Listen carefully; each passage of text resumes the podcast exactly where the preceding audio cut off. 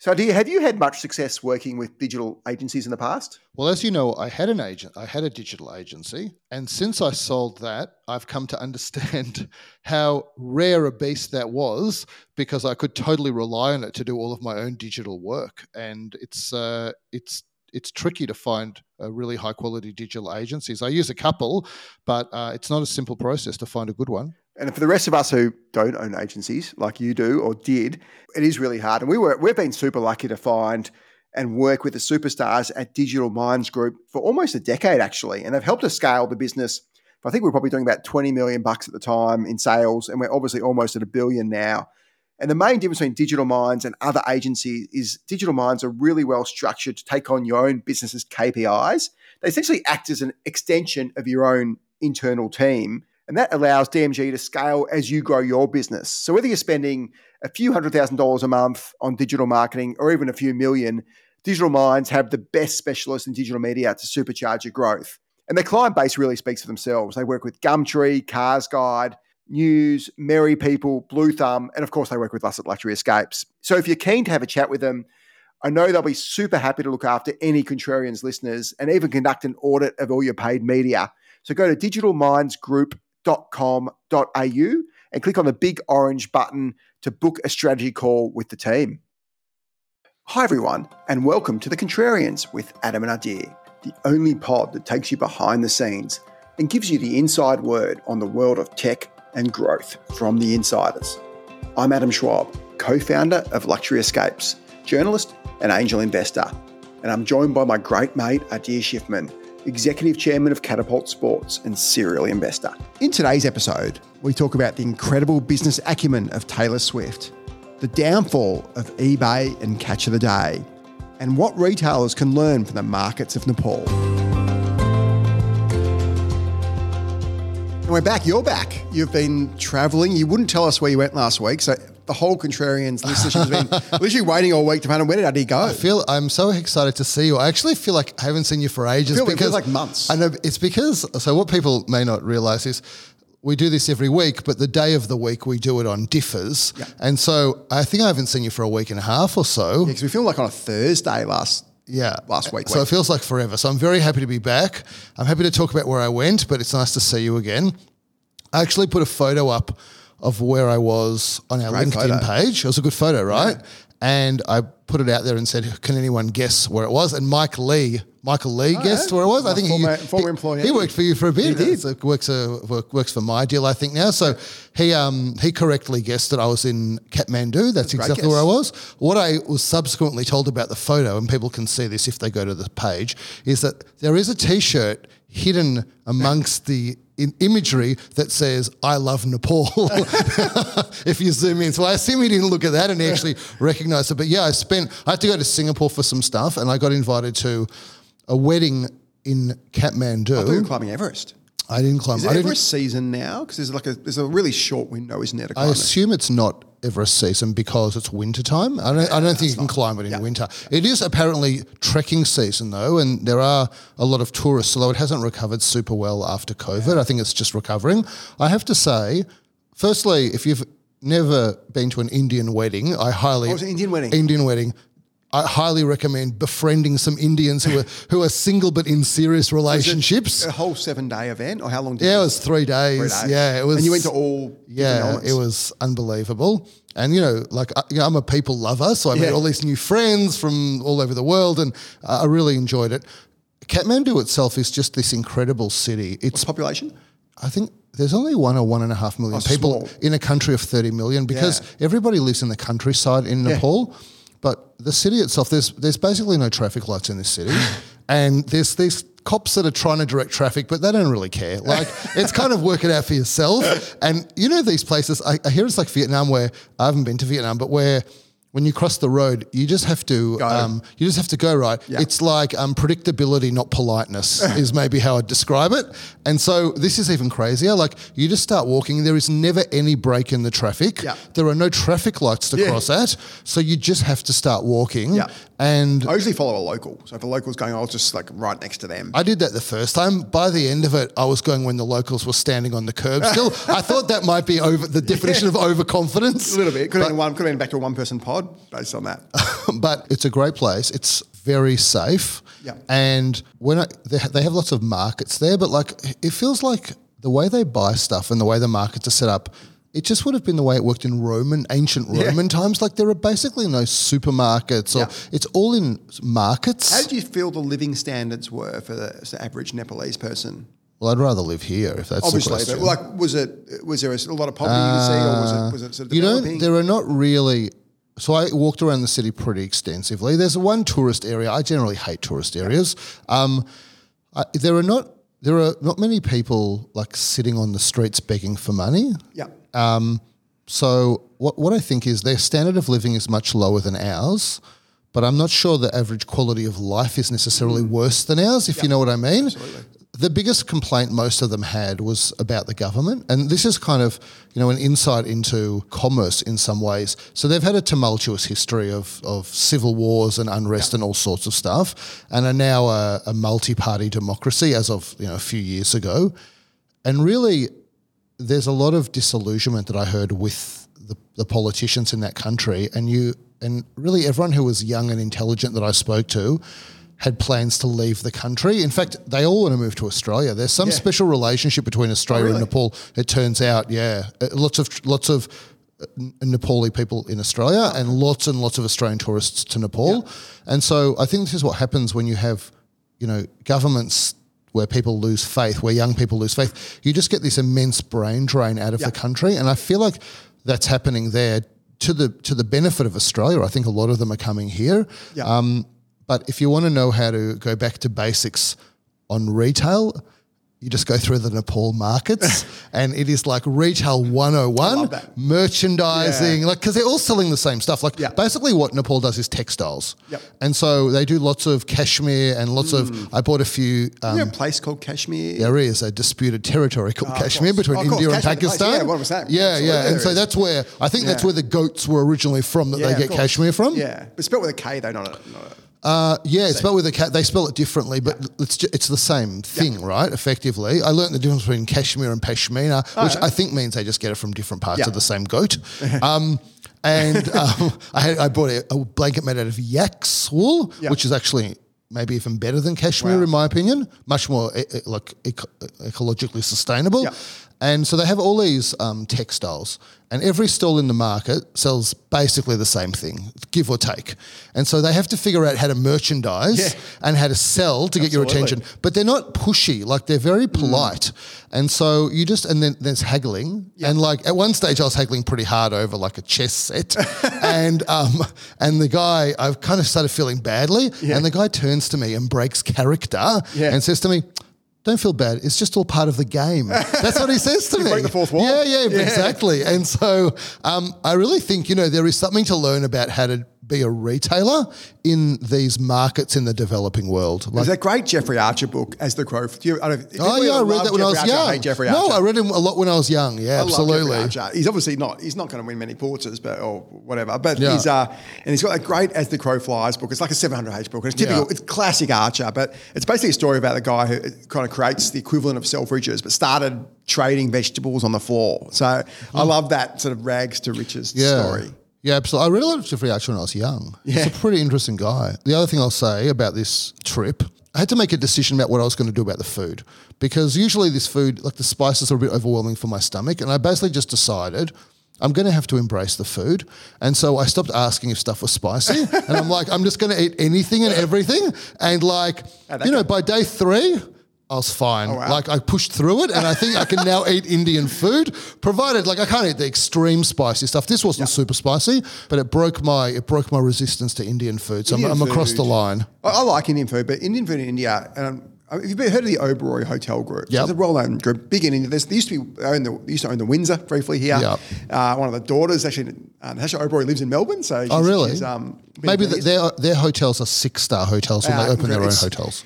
They have their own training course, Oberoi. So Hmm. if you want to, you basically have the Oberoi University in India. Essentially, it's easier to get into Harvard than Oberoi. Like it's that it's like forty Right. out of forty thousand. The, the, the numbers are just off the chart. Yeah. My- The number's wrong, but imagine that kind of ratio. Everyone compares. It's easier to get in uh, than, X Har- than It's harder. Than, it's like Yeah. it's harder to get into Google than Harvard. I don't know. No, no one's going to want to go to Harvard anymore after what's just happened. It's going to be easier to get into good. everything than Harvard. But so they, they they get the absolute best of the best. The hospitality is, is next level. I, I had a so I went to India to visit our team there because we have a team in, in Bangalore and, and a few other places in India.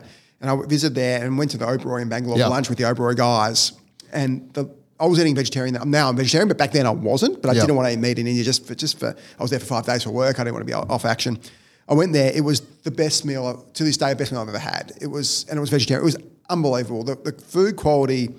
So we sell we sell an Oberoi tour in India actually sometimes Okay. like once a year, and it's always very popular. So we basically go from Oberoi to Oberoi. In which city do you sell a? Oh, it's, it's four. You go to like Agra. You go to like four different Oberois.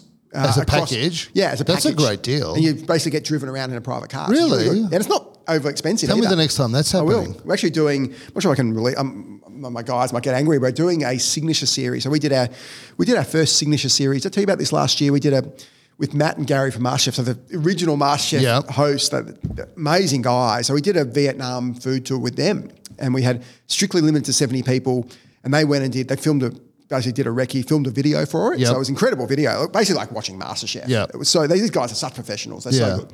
They filmed it, and I, and we, it was obviously quite expensive because we got to pay for them and all that kind of stuff. It was really good. And I thought I'm not sure we're going to sell all these out quickly. Like it's it's amazing, but I wasn't, Yep. wasn't sure. We sold out in 23 hours. Had a waiting list that was like three. How much? How, ballpark? How much was I think it was. We got flights with Singapore as well. It was about ten thousand dollars a person.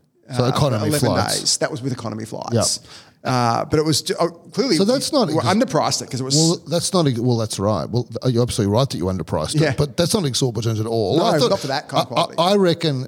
Why did you do it if you only had seventy to sell?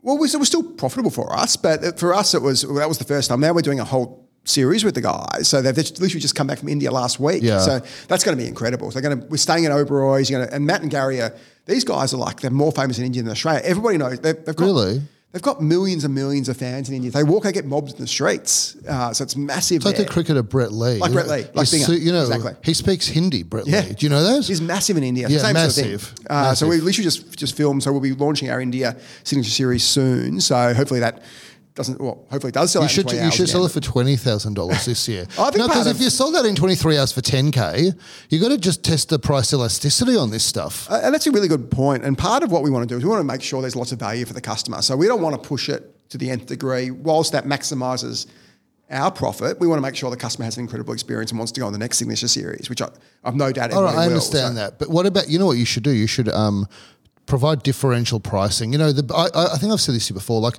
the greatest prices in the world are Starbucks. Like if you want to go and buy spend six dollars on an overpriced coffee, Yeah. you can. Yeah. If you want to spend fifteen dollars on an overpriced coffee, you can. They've got something to take every available cent that you've got and make you feel like you're getting value for it. They are great at pricing. Starbucks has 80 billion combinations. You get there's some like crazy. They know number. they, they know because not only are they good at taking your money, like they will not leave you. If there is a cent that you're prepared to spend, they will get it, but they will deliver you something for each of those cents that you feel is value. That's, that's a premium good. And so you need to think about this. All right, so you don't want to just fleece people and double the price. Yeah. But someone that's willing to spend twenty k, it's bad. It's bad commerce. Like it's bad commerciality if you leave them with ten of that twenty. Because they wanted to spend 20, and so you don't want to just charge them 20 because you want it to provide value. Yeah. So you've got to figure out the incremental upsells Yeah. to get the next 10K out of it. The challenge we have at, at Luxury Escapes is because we sell a different product sort of every day.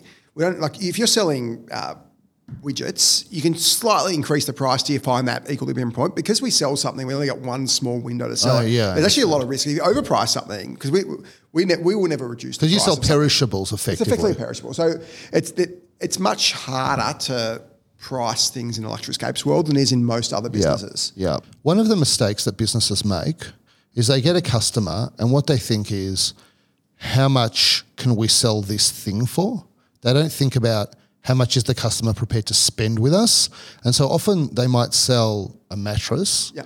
And they would sell the mattress and they think, can we sell this mattress for $1,800, not $1,500? Yes. And then they're excited. Yeah. But what if that customer had $3,000 they were prepared to spend in that store? That's $1,200 that's walked out the door with the customer. And so for me, the trick in retail is always trying to understand the profile of your customer and giving them valuable things to buy up to the limit they're prepared to spend. I think that's one of the ways you build businesses. mattresses, you're right. I think for, for us, it's we look at how do we maximise the lifetime value of a customer. That's providing great value. Somebody Yeah. comes back Could because uh, the challenge with our business is we're not there's zero stickiness. You can just go to booking.com or FMB or Yeah. whatever. Uh, you just type in a different URL. So it's different if you if you got a business that's sticky, then absolutely you're, you're pushing the price. This Yeah. is when we talk about Atlassian. One of the things that I like about Atlassian is the fact they're a super sticky business and they can push the price up a lot more. That's, Yeah. that's probably that saving grace, if anything. Whereas we live in a world where we can't push up price. So yes, we can maybe get away with selling to some people for twenty grand, but we want to make sure they come back and have an incredible. Yes, your challenge is your business is fundamentally a transactional business, a transactional relationship, and how can you move it beyond a purely transactional relationship, which obviously you've done with your best spending customers. Like they do have a relationship with the brand that you've got, and they trust you and they trust the brand. We but have our- it- it is challenging in a business that is just selling a series of unrelated transactions to form a deeper relationship with the customer. We, we, we used to have a thing called a platinum club, and we're bringing it back with Yeah. wider loyalty. We're launching later this year Will you give Elbow free access to it? to the lounge. Yeah, to Uh, your Platinum Club lounge. Um, his son, only his son. so we, we used to have old platinum club, and it was it was similar to a chairman's club, but but different, obviously, because we're not an airline. But Yeah. and we, we'd always ask, and Blake, my old GM, who now runs Flipper, would always ask, stand stand up if you bought one, two, three, four luxury escapes, Yeah. whatever, sit, and then sit down. Everybody would sit down when they hit that number. And remember, we would have regularly people who bought twenty in the last sort of two years. Yeah. And somebody had bought forty six in four years, which is an incredible rate of purchasing holidays. So, So clearly, that's beyond just a transactional relationship. There's something deeper that's going on there. Can I just talk about one last thing before you move me on, which was my Singapore Airlines experience? Because I think you'll find it quite interesting. Because you know we talk a lot about um, about customer service on this podcast. Like both of us are obsessed with the idea of customer service as a competitive differentiator. Mm-hmm. This was my Singapore Airlines experience. So my I haven't flown them for a little while. You know, the main reason I haven't flown them is because they're in um, Star Alliance, and so the status credits doesn't get me one anything good. Because yeah, or, uh, or I mean, I wish Virgin Australia would go into Star Alliance. first doesn't matter about what status you are uh, because you're in the lounge anyway. Well, you know, it it matters because if there's only a business class seat, you can't get into the first class lounge, and there's some other pro- anyway. They've some, got the private room, which is for first class. First class is for PPS. yeah, exactly, and like you know, status. Anyway, whatever. Like th- these are minor problems. The only way you Why get- I don't have a good. Re- get Singapore's a bit weird. Yeah. So they've got something called.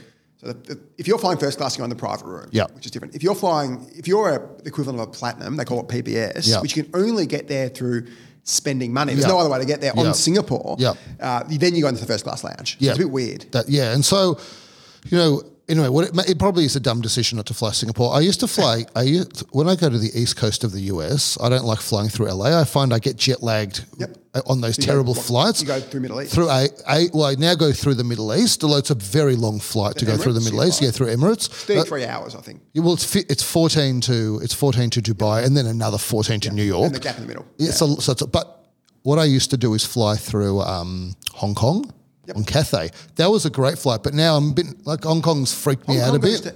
West Coast, though, right?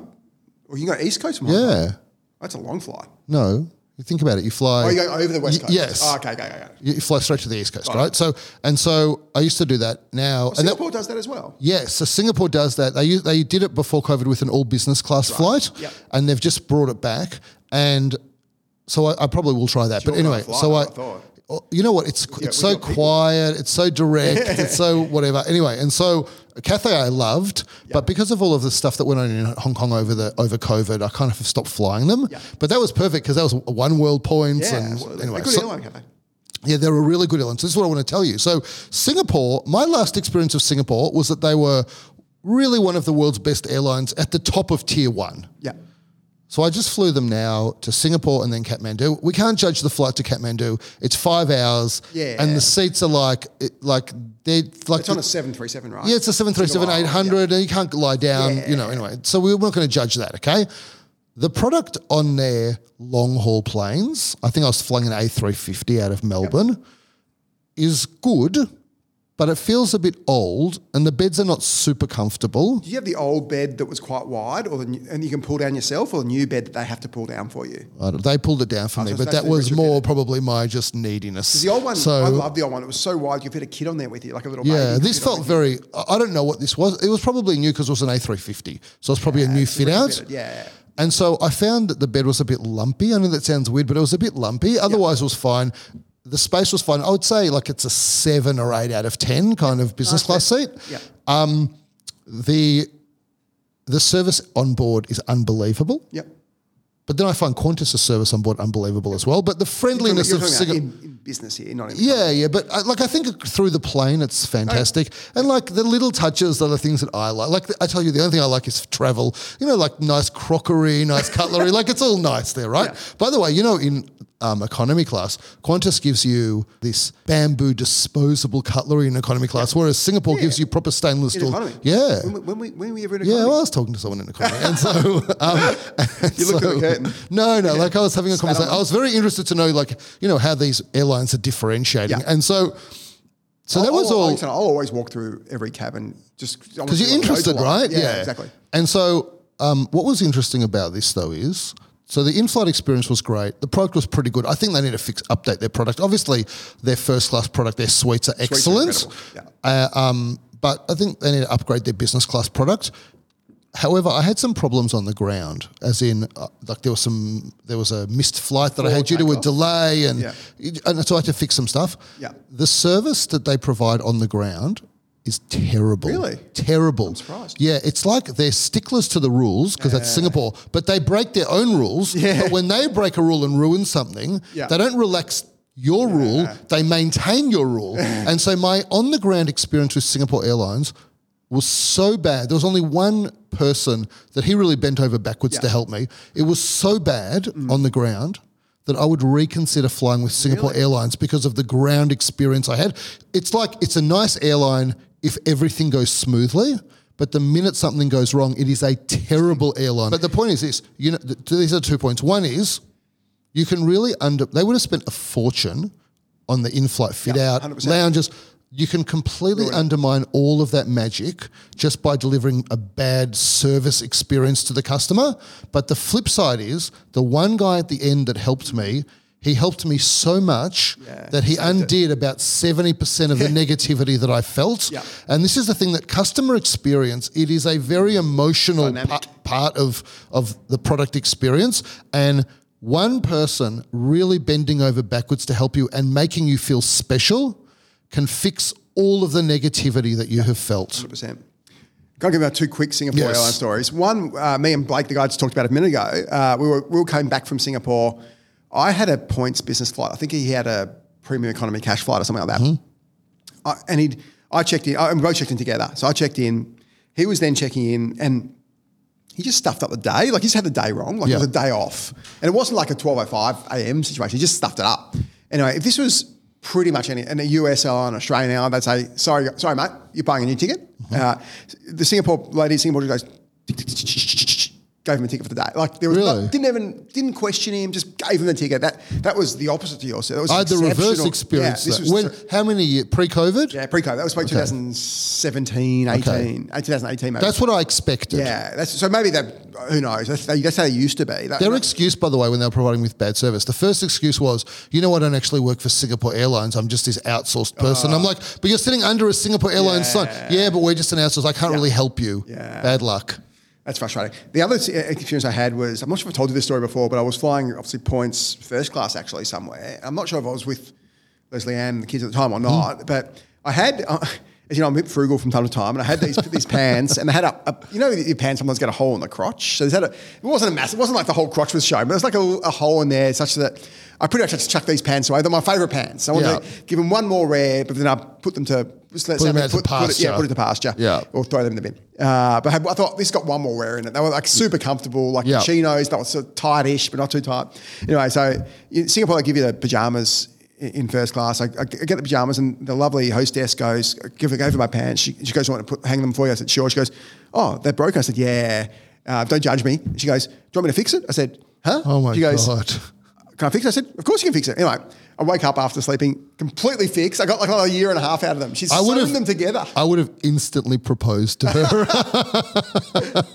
That was That's talking unbelievable. levels. I had that. is- At, I had that in a in a um, oh, one of the six star hotel chains. Not not a Four Seasons. A Mandarin. Shangri-La. Yeah, Mandarin Oriental is that what it's called? Yeah, in I think Chicago. Yeah. where every time I came back to my room.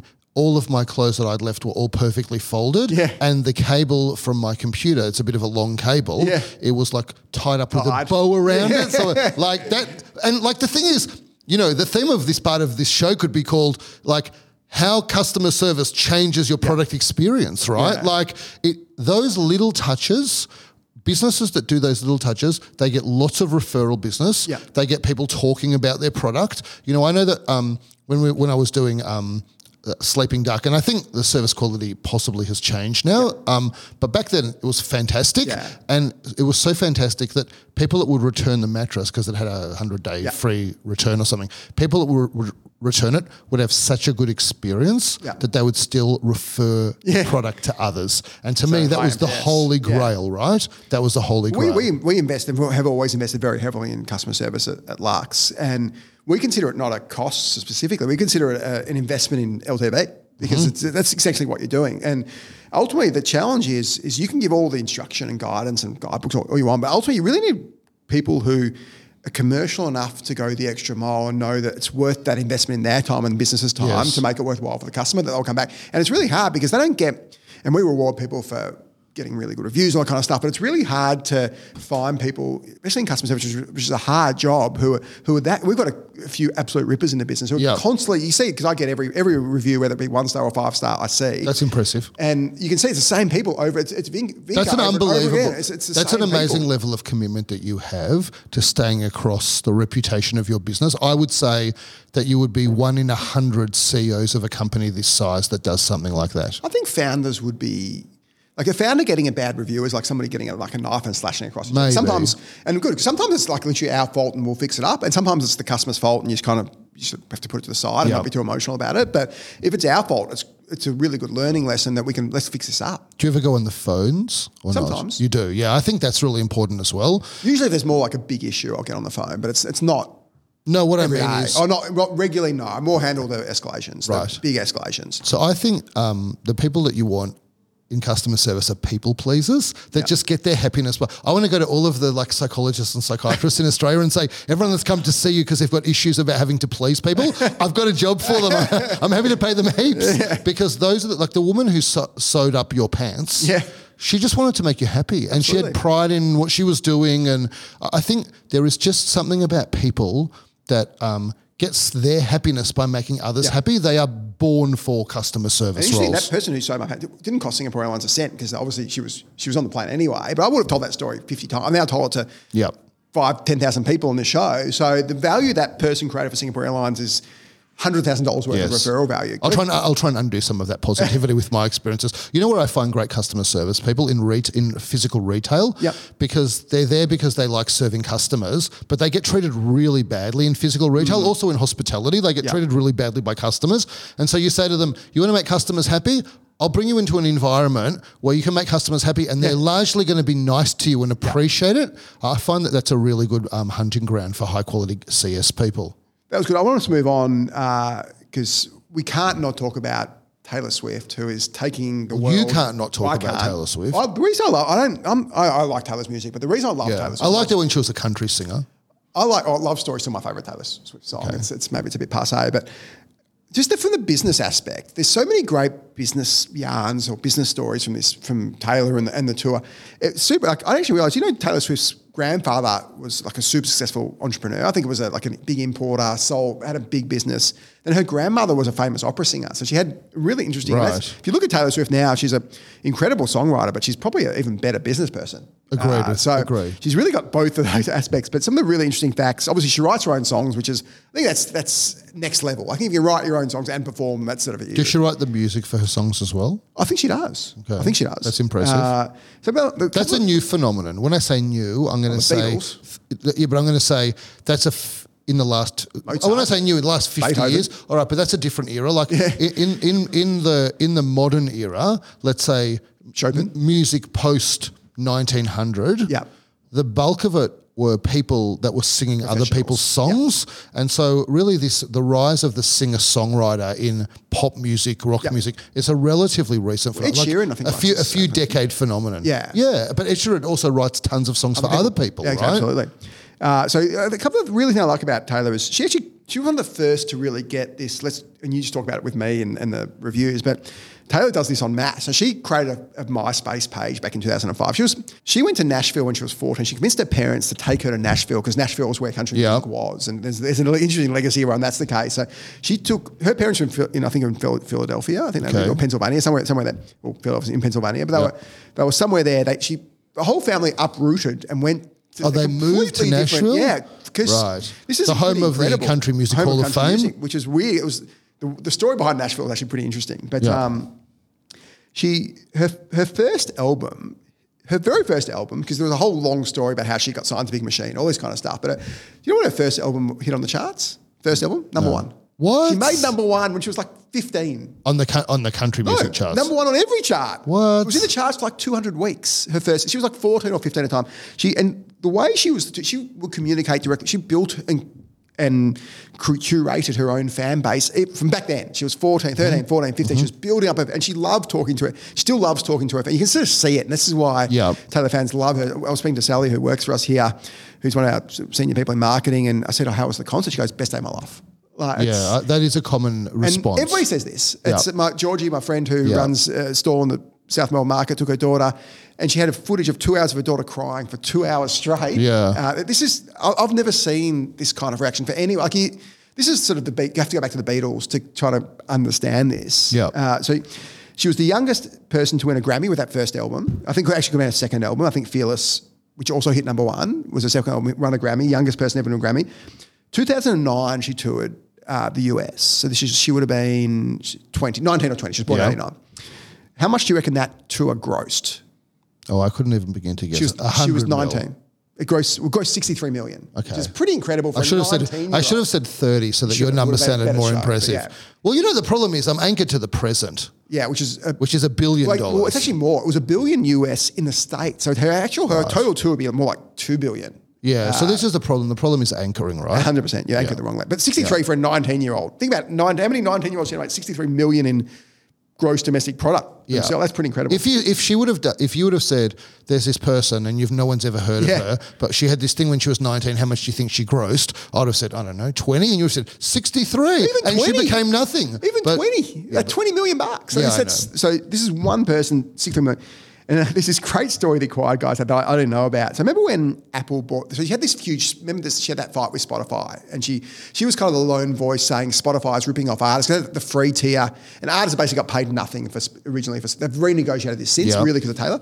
Uh, but she, you know, she had that fight with Spotify, but she liked Apple because Apple was subscription and Yeah, they paid more. I see. So remember when Apple bought Beats? Do you remember that? Yep, of course. And then, oh, sorry, Beats was subscription. She, Apple bought Beats, and remember the first three months, Apple said, "We're buying Beats, and music's going to be free, like Yeah. Spotify." And I had goes, Beats headphones. yeah, and everybody goes, "Yeah, you do." And everybody goes, "How good is how good is Apple and Beats?" And then Taylor goes, well, "Hold on, how much are we getting paid?" And Yeah. said, "Oh, you're getting paid the same as Spotify." And she's gone, uh, uh, "Sorry, guys," and she tweeted at them, and she basically had this big tweet and said, Apple, we don't ask you to give out your iPhones for free.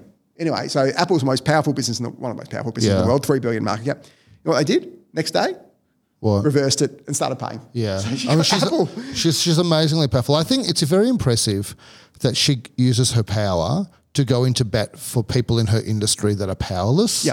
that is an unusual thing for celebrities to do. She risks that's she risks getting bad, really bad coverage for that because she cops the she's so greedy or like she's success can be successful either way.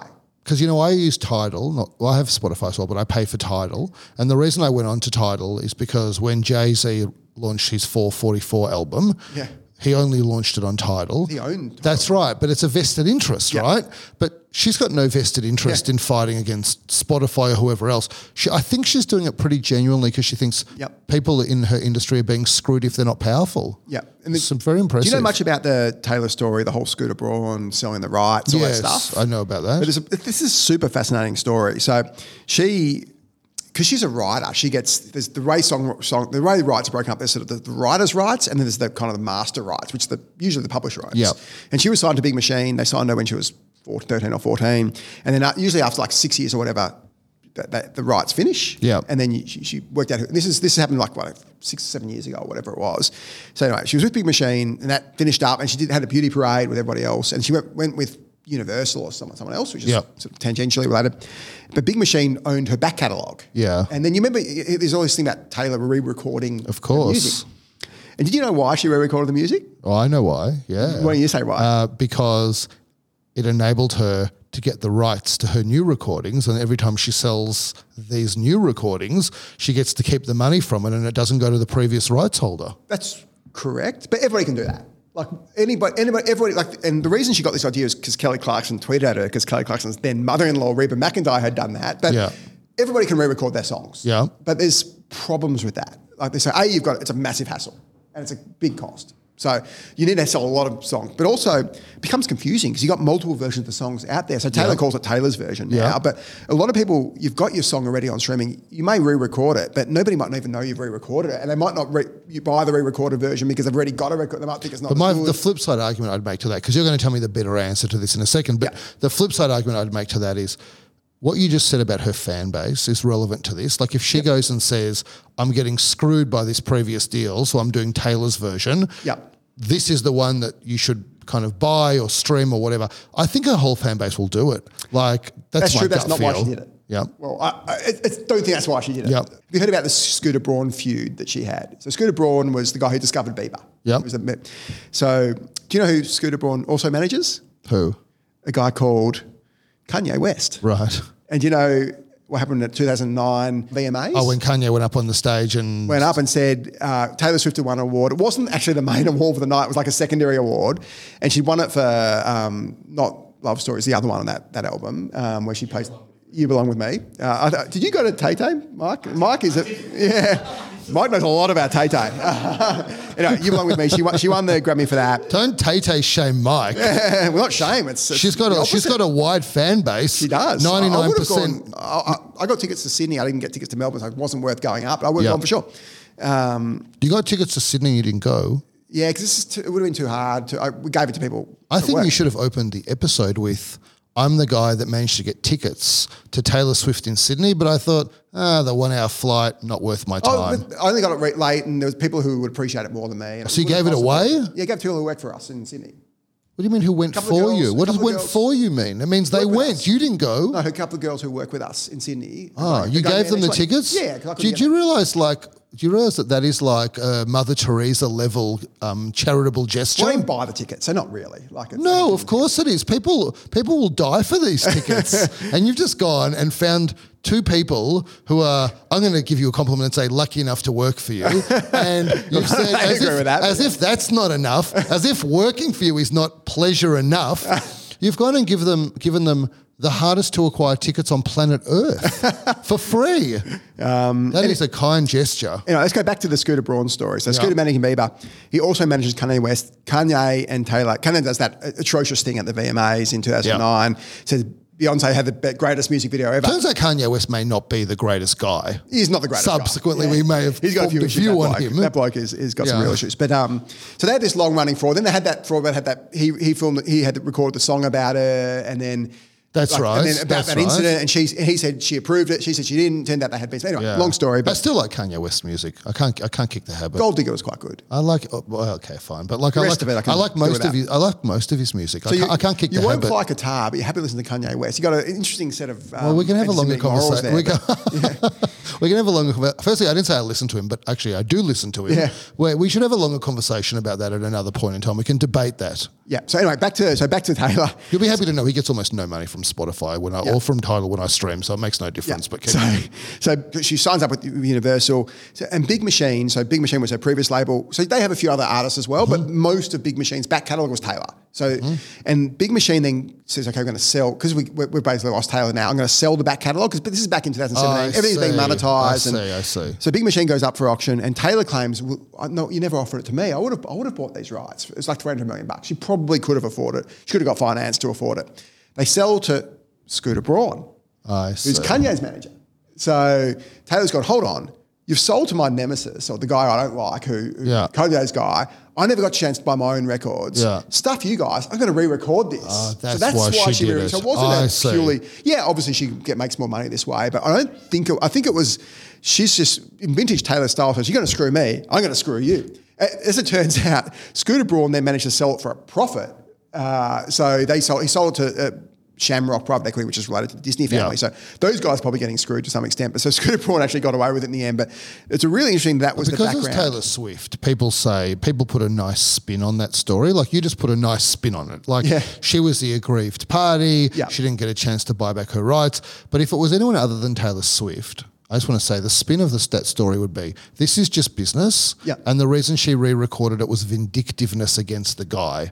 That is actually the real motivation. Nobody says that because it's Taylor Swift, but it was pure vindictiveness against a manager that she didn't like. That's why she wasn't her manager. re-recorded. It was, it was more against Kanye, really. And I think she was justified there. Yeah, I'm not saying it's justified or not justified, but what Yeah. I'm saying is the motivation for that was vengeance, vindictiveness, whatever you want to call it. That was not a did not come from a good place. That motivation. I know. I, I, I'm not. I think if someone wrongs you, I'm not. I'm not one for completely. Maybe you're more um, pious than I am, but I'm not one for turning the other cheek. I think if you've been wronged, then Oh, you I'm want to make it right. Make it right. I think she made it Oh, right. I mostly do, so. Let me say two things about that. One is I do think what she's done is a bit like she had this. I don't know. Ancestral home that she had sold, and then the guy was going to sell it, and he didn't offer it back to her, sold it to somebody else. She was very angry. That's my ancestral home, so she went down and burnt down the home. I mean, I don't think that's the way to go. But secondly, my broader view about um, vindictiveness is there's this. Um, I don't know if I'm quite Confucius because he's a very misunderstood philosopher, and mostly he's focused on um, what's called filial piety, which means being subservient to your parents, which Yeah. I don't like that particular philosophy, but I will quote this quote. I like it. My son's in the room again. He just he just laughed because I said I don't like filial piety. Let, me- let me clarify. I don't like filial piety where it doesn't apply to me directly. um, and so, but what I- what what um I was about to say what Kanye West did say. What Confucius did say is he said before you go on a journey of revenge, dig two graves. That's a great quote, right? It's a good and quote. that basically means you're going to destroy yourself in the act of vengeance. And so that's generally what I subscribe I think, to I think there's, you can have what's called a measured vengeance. So I'm not saying you go out and kill people because they've wronged you. That's clearly not, not going to happen. But then there's also a deterrence effect in, and, th- and this is why um, I look at newspapers. Uh, Fairfax used to famously never settle defamation cases. They'd always Yeah. fight you because, and that would be a deterrent to people who said, "Don't if you're going to sue me, you're not Yeah. going to get a cheap settlement with us. You're going to have to fight it. So make sure you're really confident of winning." So I think that kind of attitude actually is probably not a bad attitude. That we're not going to. It's almost, a case of, and well, we, that's not vengeance. That's just a commercial imperative. you can argue with vengeance. Like, but you got to say if, if, if there's we had a period where it's very hard to enforce restricted covenants on employees. So if you ever take an employee to court, and we virtually never do, um, it's it's almost as not a zero sum game. You almost always lose because the courts almost always side with employees unless it's a very very senior Yes. employee. Nobody gets anything except the lawyers, Yeah, basically. exactly. There is probably the only time where I think it probably does make sense to potentially do it is if someone goes to a direct competitor with taking your IP. Yeah. Just to so that competitor doesn't do it again, you almost have to. Because otherwise you're basically saying, well, go and take as many people as you want, take our IP as much as you want, we're going to stand by and be walked over because commercially it doesn't make sense. But commercially doesn't make sense. But sometimes, and it's not often, usually So I don't call matter. that vengeance, Adam. Like that's not vengeance. Like what you're saying is that someone has done something to your business that one is damaging to your business, and two, if other people think that that's okay, it will create further damage to your business. And so sometimes you need to stage a public hanging. That's basically what you're saying. I'm totally supportive of that. I would call public hanging some degree of vengeance. No, well, it, like I don't. Um, the reason that I'm doing it is not to try and punish the individual because I'm aggrieved or worked up. It's purely commercial. It's because that's causing some damage to me, so I have to stop that. But the reason I'm doing it publicly is people need to see that this is not acceptable to do, and I need to deter other people from doing it. It's not that's not vindictiveness or vengeance. It's just a commercial imperative, I think. Yeah. Uh, can I give you one more Taylor stat? Just because. Yeah. Uh, when she, she, she obviously My answer is 63 million. She re released a bunch of her songs, obviously, as part of this whole Taylor's version stuff following the Big Machine breakup. And so she had, a, she had a new album and then she re released a couple of albums. So at one point, I think it was a couple of years ago, top 50 songs. How many do you reckon were Taylor Swift's Oh, I hate that. Top 50, one person. One. Yeah. That's my answer. One, because I can't. Because I can't be going. if I say one, I was going to say zero. Just so whatever number you said. Okay, I'll give you an honest answer. No, because I want to give you a low answer. So you got the glory. give me a- You got the glory rational- of give me a uh, you know, answer. Not a- out of the top fifty. Yeah. Okay. I think that this is low, but this is what I would say if I didn't. Yeah. If I wasn't anchored. Yeah. I would say three would be yeah, incredible. that's, that's a fair, it's a fair Yeah. guess. 22. Uh, that's, so that's ridiculous. 22. She, one person had almost ev one in every two of the top 50. How, that's the, the power she has as a performer. And the thing I love about Taylor, more than I love her, I like her music, but more than I love she's, she does the work. She'd communicated with her fans something like 27,000 times. As in directly, like replied Yeah. to fans on social 27,000 times. This Yeah. is like five, she must be up to like 50,000 now. She does three and a half hour sets, barely taking a break. Like she changes. I know the number of songs that she performs in a concert. like is- 50 songs, is Mike? four- I think she did forty-five in Melbourne. 45, so- 45 It- songs. It was. It's when I read that, I thought it was a typo. like it's hard to. Be, it's hard to believe. It's so she, so yes, she's she's very talented. She writes her own songs. She's a good performer, but she puts in the and it's You're such an right. important. You're right. If you put in, the, you're, you're 100 percent right about that. She does. She puts in the work. more than any, and like you see again, the great founders, and there's Because clearly she could coast. absolutely she could coast. She could have coasted ten years ago. Yeah. But she puts in. No one does three and a half hour sets. She's and she's a solo. She, if she's she's got no one, no three other three other Coldplay guys to back her up. She's Yeah. like Yeah. she's she's it. Yeah.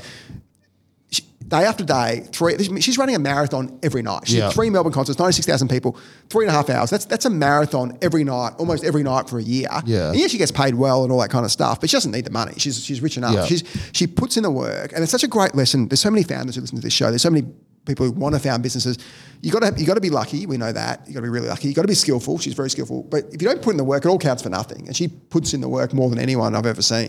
Well, you know this new law where you can't, um, where an employee, what's it called, the right to disconnect? Right to disconnect, yeah. Right to disconnect, which effectively means if your boss sends you a message outside hours, you can ignore it. you can take them to a tribunal to force them to stop. Yeah. Now, I don't want to get into a whole debate about what I think about the concept behind that, but you just think about practicality. Practically, how's that law going to work? Yeah. The way it's going to work is that um, the people that get promoted and the people that go 100%. far are going to be the people that ignore that particular law 100%. because they just want to put in the work. embrace it. Yeah, and so I don't think it's going to change anything. No, that changes nothing. It's- I mean, It's can you imagine the person that says, um, you can't contact me after hours based on this right to disconnect law? They were going to be the person that was going to be relatively unresponsive to their boss wouldn't ask them in anyway. the. That's Yeah. right. And so I don't real. I think that it's it's a stupid law, but I actually think it's not going to change anything. I was going to say it's a right to not get a bonus and a right not to get promoted. That's what it's a right. And Yeah. there's people in our business. There's, there's a cohort of, and I'm a seven day a week guy. People get emails. You don't have to put. You have to be a founder to put in the work. no, 100. percent like you do. I'm the people that go far in life, Absolutely. when they work for other people, they are also the people that put in the work. You cannot say, "I just want to keep my weekends for myself" and expect to go very far professionally in life. It's just not possible. There's people I know because I'm a, I wake up at five and I'll be banging out emails at five. Yeah. I don't expect people to reply at five oh one at all, but Yeah. some people do. Yeah. Uh, and there are people I know who will reply almost every time, and people I know, well, if they're not going to reply, they don't send them email in the first place. But we, we actually had a, a sales conference last week on the Gold Coast, and one of the guys, Tommy, a, submitted a deal at three thirty four a.m. Yeah, yeah. which gets gets a fair bit of credence in our business. And then we had, That's um, fantastic. and then somebody last night submitted something on a Sunday. Yeah. So it's we don't ask that. There's that.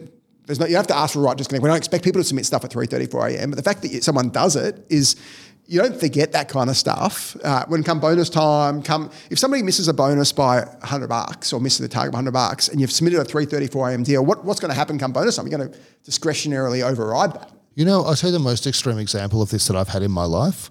Um, when I first got involved in Catapult, I had a particular arrangement that like got me a chunk of equity, and it was based on milestones, and it was like three years down the track or something. I got some, and then there was some more. Yeah. It got to the end of three years, and like the milestones were completely um, disconnected from reality because who knew like three years earlier what we would have tried Elon to achieve? And the two founders, Shaun and Igor, basically said to me, we ba- we're now running this business essentially as a team of three.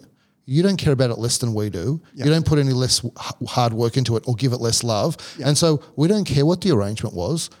All of what you could have been entitled to, we are pushing in your direction. And yeah. it came directly from their equity, not from third parties.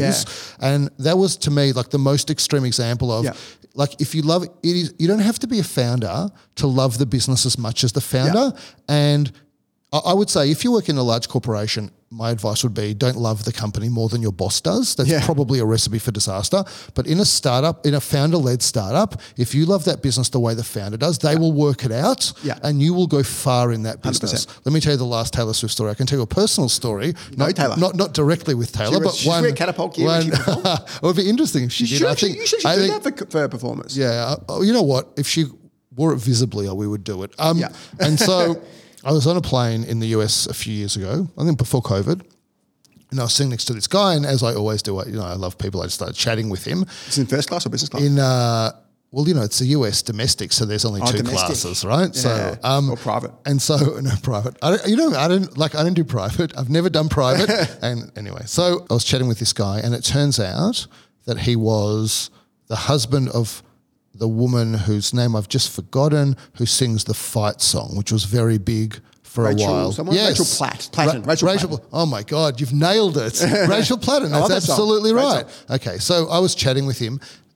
That song was kind of blowing up at that time. If you remember, it was 2018ish. Yeah, probably. probably. And it was it was the song that was performed maybe before I don't think it was a, it wasn't a Super Bowl, but it was performed somewhere yep. where was some big American sporting yep. event, and she was on tour opening for Taylor Swift. Oh wow! And so I was talking to him, and he was telling me some. So this sto- is her husband, right? This is her husband, and he was telling me some stories about Taylor Swift. Yeah. And this is the story that stuck with me, and it fits in perfectly with your "do the work" yep. line about Taylor Swift. So at the end of the maybe on Thanksgiving or at the end of the tour, whatever it was, like she had there was a gift that was given, a basket of gifts that was given by Taylor Swift to everybody that was involved in her entourage, everybody. And for every single person, not only did she choose the gifts that were going to go in there herself, but she wrote a personalized, handwritten card to every single member of her yeah. entourage. And he said to me that in his, his experience of, you know, being yeah. know, one degree removed from her, like that was Taylor Swift, yeah. that she just constantly goes these extra mm. does these extra steps and you know goes to to really connect with the people around yeah. her. He said she's just an incredible operator. What's interesting about Taylor Swift is, is she's if you look at the other very successful musicians financially. So yeah. number one is Rihanna, who and that's because of Fenty Beauty with the yeah. LVMH collab. Yeah. She's about 1.5 bill. We talked about this many a couple months ago. This is what celebrities should be doing, by yeah, the way. And then you've got uh, obviously Kanye with Yeezy, yeah. he made a billion dollars from that, and you've got Jay Z. Made, made, a billion dollars and lost Adidas a billion dollars. Yeah, yeah. Jay Z with Tidal and a bunch of other stuff, yep. Beats, all that kind of stuff. Dr. Dre with Beats. So most of the rich musicians have done it through non-music yep. stuff. Taylor hasn't done any of that. She's made a billionaire purely through music. Yeah. And really this era, this Eras Tour is what sort of pushed her over. But she hasn't done anything. Like I don't actually strange she hasn't, but she yeah. could there's a million things she could do, but she's sort of stuck to music and just been so brilliant at that one thing. I want to. I do want to say one positive thing about Taylor Swift's music. One positive, yeah, about about one song in particular. You know that you would obviously know the song "Shake It Off," which is like the kind of the haters gonna hate song. Yeah. I think to me that is a great anthem for founders. Yeah. When you are building a business, there are so many naysayers and there are Everyone's so many and, and people are jealous that you're having a go and people say nasty things about you and you and there are lots of people that are willing you to fail maybe especially in Australia. 100%. and I think that you know when you're feeling down as a founder you just have to listen to the, shake it off and it's like the right kind of message I mean you wouldn't listen to it because you don't listen to the words but like for people that listen to the words they should listen to that song and take it on board and let them help help them get through like the negativity. Yeah you're so right. I think whenever you're a fan especially in the early days, people will go, if it's a good idea, they go, well, somebody else would have done it already. Like, but yes. that's not how it works. Yes. Like, if that was the case, there'd be no, no founders ever. So just, every everybody criticizes founders. You're right, the jealousy thing, but there's also the I know better than you. What, what could you possibly know? That's right. Until you become successful, and then everybody quickly backtracks and, and wants to be a mate again. But there's definitely there's so much jealousy because you know if you're working with someone and you're both in relatively junior roles in a company, and you know you've got friends and they know you as this person who's like not super successful. You're in this relatively junior role. That's how they want to pigeonhole you. Yeah. That's how they want to feel good about themselves thinking of you like that. And so the idea that all of a sudden you're going to become successful, Yeah. like it, it's it's very confronting. And the truth is that almost everyone who is successful at one point was a junior at something, right? absolutely. But- so I think um, yes, I highly recommend you listen to the words of "Shake It Off" next time you listen to the song. I will. On that note, we're going to go to a super quick break for our friends at Blue Rock and back with a really great story on e commerce results.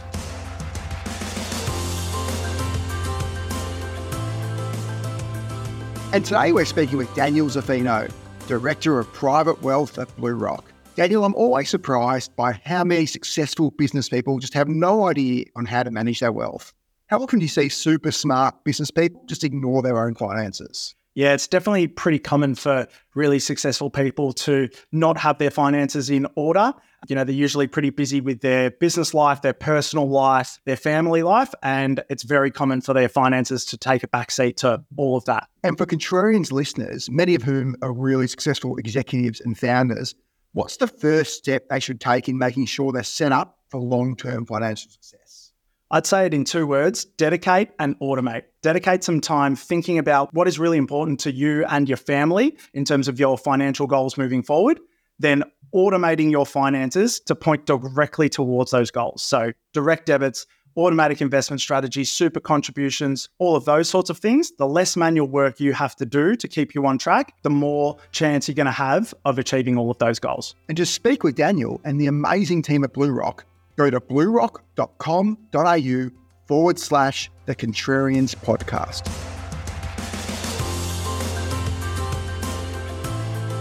And we're back with our next story on e-commerce. We just had Temple and Webster and Catch announced results, and I think you want to talk about eBay. Yeah, so let me tell you about um, an eBay experience I had this week, which led me down a bit of a rabbit hole and into some of the stuff that we're going to talk Yeah. about. So I haven't used eBay for a very long time. I used to use it extensively 20 years ago when it was predominantly a site for buying and selling secondhand stuff. An auction site. an auction site. And in fact, the last time I used it was remember they had those little mini things that you got in Coles or Woolworths, the mini items. So it turned out my daughter was really into collecting them, and my son like had this chat with me about this idea that some of them were really rare. Yeah. And so we should go and sell them on eBay. and so we set up this little thing and posted them out and sold how them much- on how eBay. much money do you make on- It was actually ridiculous. Like some of them were being bought for like eleven or twelve dollars. These things that you got for pretty free. And so Yeah. anyway, that was a nice experience for my kids, you know, kind Yeah. of a commerce experience. But I haven't really used it in a serious way. And so I bought a book off it recently, which I'll talk about, and that experience was fine. Yeah. And then what I decided to do i- decided to do last week is to sell a pair of runners. In fact, I did this a month ago to sell a pair of runners that I'd bought that were the wrong size, and I Never forgot to- used. I know I'd never used, and I still had the box. Okay. And so I'd forgot. I missed the window to return them. How are they the wrong size? you know, I bought like, I don't know, a 10 and I bought, I a 10 and a half because that's what I usually am. Yeah. And I bought them online and they came and I'm like, these feel a bit big. I'm going to buy a 10 and see what they're like. And the 10 were right and I forgot to return the 10 and a half. Okay. Okay. And so I'm going to sell them on eBay. And I put them up there. It's an okay experience to list an item. Now you know what they're doing. They're basically saying just click on the item that you want to list and take a photo and let AI write the description, which is kind of interesting. But I, I'm not sure how that's not going to end up to be with you know listings all kind of sounding the same. But anyway, I didn't do that. I put them up there. I put them up for two hundred dollars or whatever Yep. it was. A What'd bit, a bit, uh, kind of not much difference, but they were brand new. Yeah. Someone bought them. I got charged a fee by eBay. Yep. The person never closed the sale. I couldn't convince eBay to reverse the fee. So I paid the $5 fee, even though they were never sold because the person never paid me. So did you get paid by eBay or not?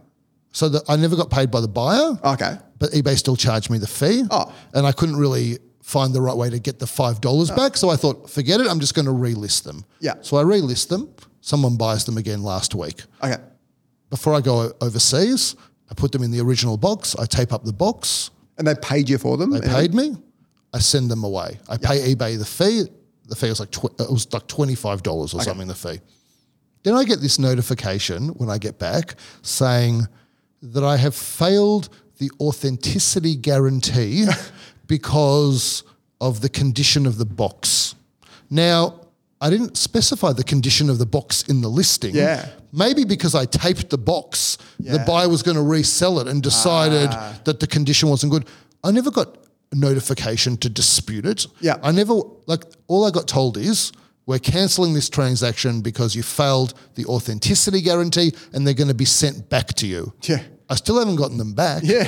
And so what I decided is that this experience is rubbish. Yeah. And I never want to be a part of it Why ever anyone- again. Why would you sell on eBay if, if there's so much risk for the vendor? I never want to be a part of this experience again in my entire life. Yeah. If I'm going to sell again, maybe I'll use Facebook Marketplace, which is great. surely is. Yeah, Facebook Marketplace great. That's the only thing that anyone under the age of 25 talks about. No one is using eBay Every under time I've 25. used it, it's been a great experience. Yeah, and so this is who eBay's fighting. And now eBay is predominantly a marketplace for new goods on a buy it Yeah, now 100%. anyway. Yeah, 100%. So that's an Amazon competitor. Yeah, yeah. And so what I thought I'd do is I'd look at eBay and see how they were going as a business because to me this feels like a dead business. Remember I have this analogy where I say it's like a star that ex- has exploded far away but the light hasn't Yeah. reached your eyes yet. Yeah, I yeah, thought yeah. that's eBay. That's that's 100%. what's ha- now when I looked at eBay's results, what I found is a company that makes a ton of money on very high margins. So I don't know. Do you know eBay's metrics?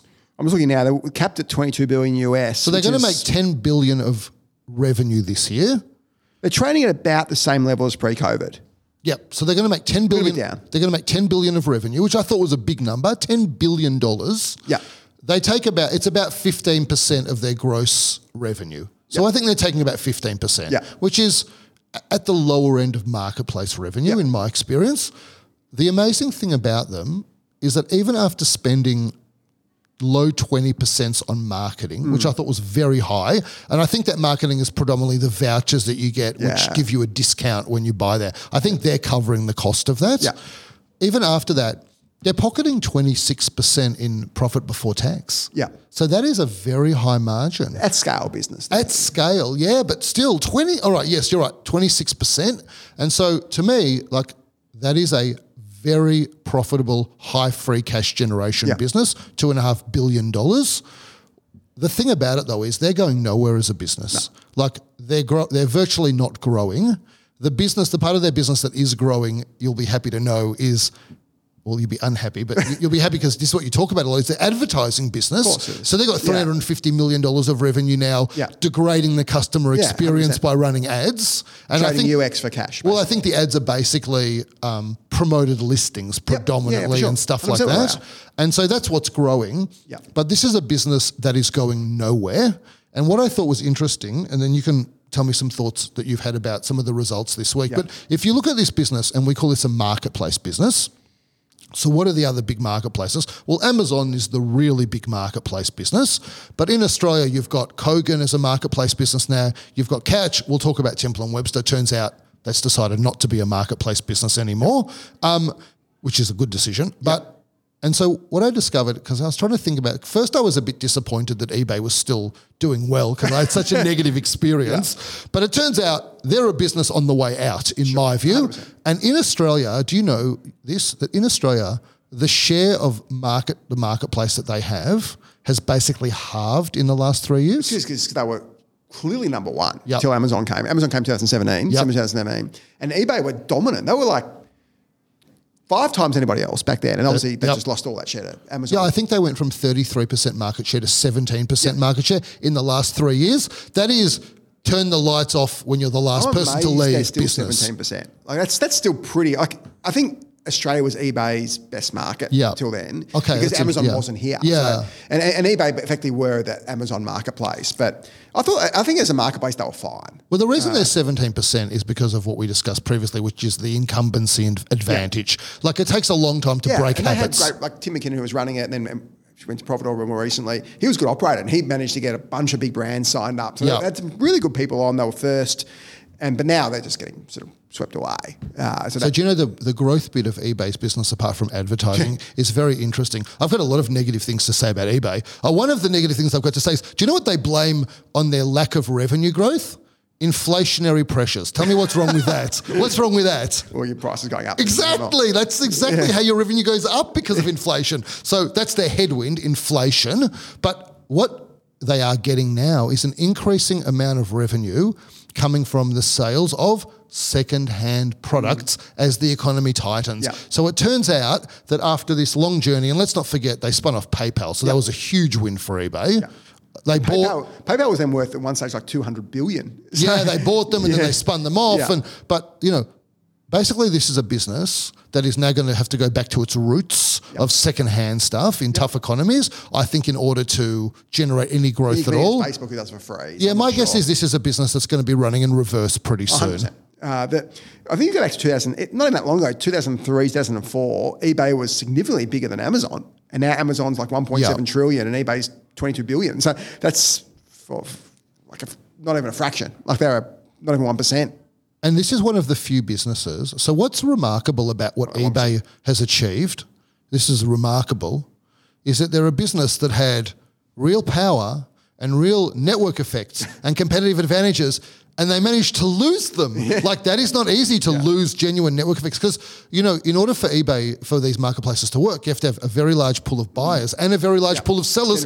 It's hard to build those networks, they've managed to lose the network because other people have gone and you know what Amazon effectively did is built it as a first party network by having a lot of customers. In their defense, they lost it to a guy called Jeff Bezos, who's probably one of the greatest business people of our generation yeah, for sure. So if you're going to lose to anyone, you kind of lost to a pretty good operator. But it's not it's not easy to lose network effects. No, like that is a pretty amazing achievement. The telephone, the phone book. There's plenty of examples recently. I know, but they haven't they haven't been disrupted by technology.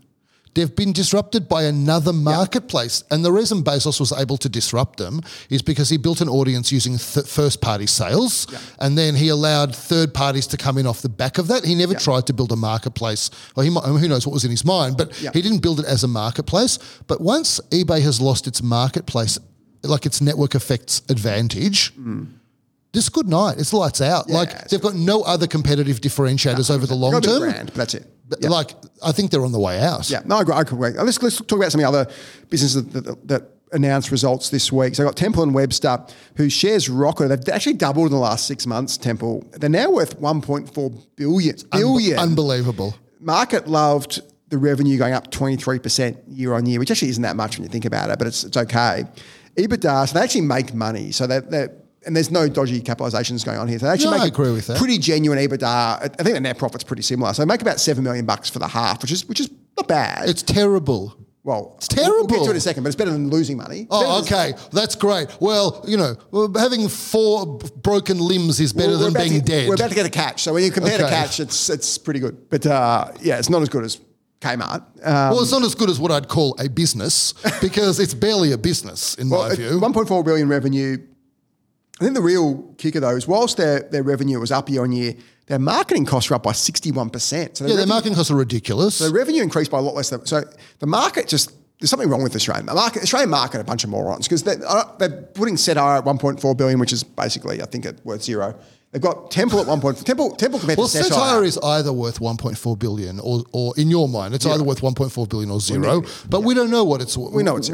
But Temple is far better business than Cettire. It's a it's an okay business, but if you're only growing 23% and increasing marketing 61%, how the market can love that, it just shows how well, lost the plot Australian investors We can be much blunter about this.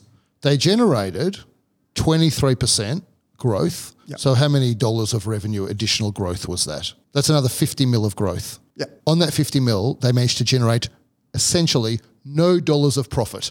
So they've done all this work to generate another 50 mil for naught for nothing. Because they spend all marketing. But uh, or whatever. So what, what they've proven is I can go and spend a dollar to generate a dollar of like revenue. Okay, great, great. That's not a business. Yeah. And so my issue with this business is you have a business here that was doing two hundred million dollars for the half last yeah. year and generating six or seven million dollars of earnings, yeah. which is terrible. Three percent. It's terrible margin at I'd call scale. That's scale. Yep and then went and did another 50 mil on a business that should be at scale, that means that lots of like its contribution profit should be flowing through to earnings because the fixed cost should be yep. relatively stable. So you'd expect that, you know, I think their gross profit is 33% on this mm. business. So you'd expect the 50 mil, they keep 16 or 17 mil of it. Yeah. Maybe they spend a bit on marketing, but they should be generating, come on, at least five, 10% of it flowing yeah. through as contribution margin. By the way, margins that I'm not interested in being a part of. But um, and, and 65% to minimum. Yeah. And so they they've done nothing. That 50 mil at scale has delivered no incremental earnings or effectively no incremental earnings. You know, I had a big argument with um, an analyst about the valuation of Temple and Webster when it was half this price, and I said I think the real valuation should be about twenty percent of that price, and now it's doubled, and so now I think the real valuation should be ten percent. And you know, I made this controversial comment to this analyst, which maybe was a bit dumb in retrospect, but it maybe not. I said to him, I wouldn't take Temple and Webster as a business for zero. If it was offered for free, if I had to fund, if I had to use my own bank account to fund Yeah. it, because this is a business at three percent margins Yeah. that could end up at negative negative ten percent margins in the blink of an eye, and I'll just go bankrupt mm. trying to fund these losses. Okay. I, so I do not understand for the life of me, and, and this is not to disparage management, who I think's doing Yeah, no, as think good a job as can job. be done. Absolutely. Okay, Tough, tough business. So I don't know what the market sees in this business. I just do not understand what they see. And you know what's interesting about this business, and the positive I'd say about it is they finally realised they shouldn't try and be a marketplace business, so they've given up on that. Thought they still had some marketplace. They do have, I think, twenty percent of their revenue is marketplace, but I think therefore they what they did is in their results they said this is what we're hoping for in twenty twenty five Yeah. to try and get the market excited about the Yeah. future. Presumably they didn't put in there we're hoping to generate another fifty million dollars of profitless revenue, but um, but. What they have is, I think, the marketplace revenue going from twenty percent to ten percent, like so not growing. Yeah. and so I think they're right. Like they shouldn't be a marketplace, like they because you, you don't keep enough of the um, revenue as a marketplace. Yeah. and so they're going and continuing to have exclusives or their own Yeah. products. It's their regional business model. Yeah, and so I think there is a business that can make money hidden inside this business. I just don't think that that's what it's doing today. Can I tell you the piece de resistance of Can I say, bad look at- decisions? They, they really followed the Wayfair model. Wayfair was a big marketplace in Yes. the States, very similar model. And Wayfair share price is off sort of 85%. It was 30 billion, now six. So relative to Wayfair, Temple is actually flying. But that, that probably explains why they've shifted away from marketplace because Wayfair's been such a disaster. Yeah, well, it, well, I think the market always got Temple and Webster's price wrong. At one stage, it was trading at six cents. It was trading- and so it was crazy, it was below- crazy low, below the cash Yeah, and so I think the market never understands Yeah. this business. But um, but I'll say the worst of all decisions, in my view, in this business, and the only thing that I would really criticize management for, because like this is a hard business to make money on. Personally, I would be firing as many people as I could and cutting costs wherever I could Yeah. to make money on this business. But the worst decision is this: they've got a big cash pile in the bank. By the way, they've got lots of accounts payable as well, so it's not it's not net cash. Yeah. You know what they're doing with that cash right now? Buying back shares. Yeah, at, at one point four four billion dollars. Like I cannot think of a worse at the moment. Cash a- one dollar. If there was such still such a thing as a one dollar coin, there might Yeah. be. I don't know. I haven't There seen is, one for. A, yeah, I haven't seen one for a long time. You're 100 on that kind of guy, I would have thought. well, I'm a I'm a tap and go guy. Uh, Apple Pay, but Yeah. a one dollar coin is currently worth its weight in gold. Cash is so valuable today, Yeah. right? notwithstanding inflation. Yeah. Like there is no money to uh, going around for investment. Yeah. So cash is worth its weight in gold. They could go and buy a real business by hmm. acquisition. What's the worst thing that they could do? Yeah. Buy their own stock at this incredibly inflated price. I just think it's the I dumbest decision. The only reason they're doing it is because they can't pay dividend because their balance sheet is. Go buy something. positive. Yeah. Go buy go buy a business trading on five times Yeah, earnings, generating free cash in your space. Yeah. You want to go and have more exclusives or more of your own products? Mm. Go and buy a business. You know Dave Janovic. Do you know Dave Janovic? Dave Janovic's business, RJ Living. It used to be called Retrogen. Yeah. That's a nice business. Yeah. They make their own stuff. Yeah. I'm sure he'd sell for a lot less than their cash balance. Yeah. Like presumably he's making money. Yeah. Go buy that business. Yeah. Like That's what Kogan's been very good at doing is buying businesses super um, cheaply that add to that business and that are creative. Well, they had the, they had the brand and the customer base. They generally will junk the product mix, right? Usually. But here I'm saying Temple and Webster should go and buy product mix. Yeah, okay. Go and buy product mix. You can go and buy it I agree. Buyback is just like you should only buy back your shares when they're undervalued because ultimately you're trading cash for, for scrip. So this is a classic Warren, Bu- uh, classic anti Warren Buffett move, and they're, they're burning that cash at this. And, and Conrad and, and Mark, Mark CEO Conrad's been the original backer, good operator. So it, it doesn't make a huge amount of sense that these smart guys would I be know. torching cash on that. I'm sure there's a reason for it. Can Let's we put these in our portfolio? The, the As short. a- as a please- short, Yeah, let's put this in okay? the Adam and Idea or Idea and Adam um, Contrarians Fund short. Oh list. well, next next week we'll work out how much we're up and down. There's really only been two recommendations before this one, which was an Atlassian short and going long on Myer. and Cettire as well, but You want to go in the sh- all right? Yeah. I mean, I reckon it should be only be things we agree on, but I'm prepared to agree to your Cettire short. I don't have the view of Cettire that you do, Yeah. but I think that it's shortable. That's Yeah. for sure. Tell me the next business that we can hate on. well, our good friends Gaby and Hezi, who I think in hindsight, one of the greatest transactions of the decade is when they, they talk, that book was Catch of the Decade. Obviously, Yeah. they should have called it Sale of the Decade because Yeah. they've, they've done two of the best timed transactions ever. One was You say that, but they cried to me all through COVID about having sold out too right early. now though. yeah. Gabby should have more. I think Hezi, in terms of strategic understanding of markets, gets it probably as better than anyone Yeah. that I've ever met. Uh, and they sold Menulog. They, they, it wasn't just them. It was obviously Leon was Yeah. the driving force there, and Dan obviously, but they were part of that Menulog Leon sale. Kamenev, They- you mean, Yeah, Leon yeah. Kamenev. Uh, so Menulog got sold like six months before Uber Eats came in the market for eight hundred twenty million dollars. Probably was worth a hundred now. Gabby and Hezi got a couple hundred million bucks out of that. Well, Catch did. They sold Catch just before COVID, as Amazon was Well, coming you should in the say market. first they bought it back from Tiger Global and other investors. on call it a sub hundred million dollar valuation. After they sold forty percent for eighty million bucks back in two thousand and eleven, I think it was, or two thousand twelve. for like for suitcases of cash. Yeah, because the money didn't go into the business. Exactly. Yeah, it came back. oh, Pretty much all but a tiny bit Yeah. came out. Uh, so they then bought it back and did time the time the buyback absolutely beautifully. Brought Natty in to run it. Did, a, did Natty did a great job. They then sold to Wesfarmers all cash. So everybody was saying, "Oh, should have taken scrip and all this kind of stuff." Hezi and Gabby were smart enough to take all cash, two thirty three million hard cash in their pocket, Yeah. and they owned pretty much all of it. Yeah. Uh, maybe Natty owned a little bit, but they owned pretty much all Yeah, of no, it. Nutty, Nutty did well, and he got a chunk of cash Yep, out and of so it as well. Uh, but court, they got 200 million bucks cash out of that. COVID happens and everybody's saying, oh, Gabby and Hezi have lost it. They don't have the magic touch anymore. They sold it- Because the business would have been worth one or two billion dollars well, it was at, never at its peak. worth it. Oh, I guess Kogan was briefly. Yeah, that, it would have been worth a Kogan valuation at its peak. Well, yeah. it was valued at that. It was Yeah. never worth that. If you look at then, since then, so Wesfarmers paid 233 million. Since then, they've lost, my calculation, I think they've lost around $300 million. As in, they've lost, they've operating costs of $300 million. dollars. Yeah. They lost 200 million bucks last year, lost another 41 million this half. This Yeah. has been, I can't think of any worse acquisition than this. Wesfarmers probably don't care because they're so big and Kmart makes a billion dollars a year anyway. But if you're talking about pure money burning stupidity and money burning, and the opposite ingenious from Gabby and Hezi, to sell a business that, and Catch hadn't really made any money for 10 years. They made a bit of money in 2012. They hadn't really made money, I don't think, since then. They sold a bit for 233 million cash. There's lost 300 million bucks. That is, you could have a crystal ball, and be Nostradamus, and couldn't time a sale as well. As Yeah. Well, in fairness, I think um, if the two of them with Nutty were still running it, it wouldn't, have lost losing. forty-one million But it dollars. wasn't making money though. Yeah, so- look, we don't know what it would have done, but it wouldn't have done this. I think the craziest thing about this whole process, look, it's not crazy that Wesfarmers bought it because they were trying to beef up on e-commerce, and so that's fine. The crazy thing is what these corporations do Yeah. when they buy these businesses. Yeah. They go and they think the founders Yeah. are much dumber than they are. I mean, come on. So they let the founders sail off into the sunset.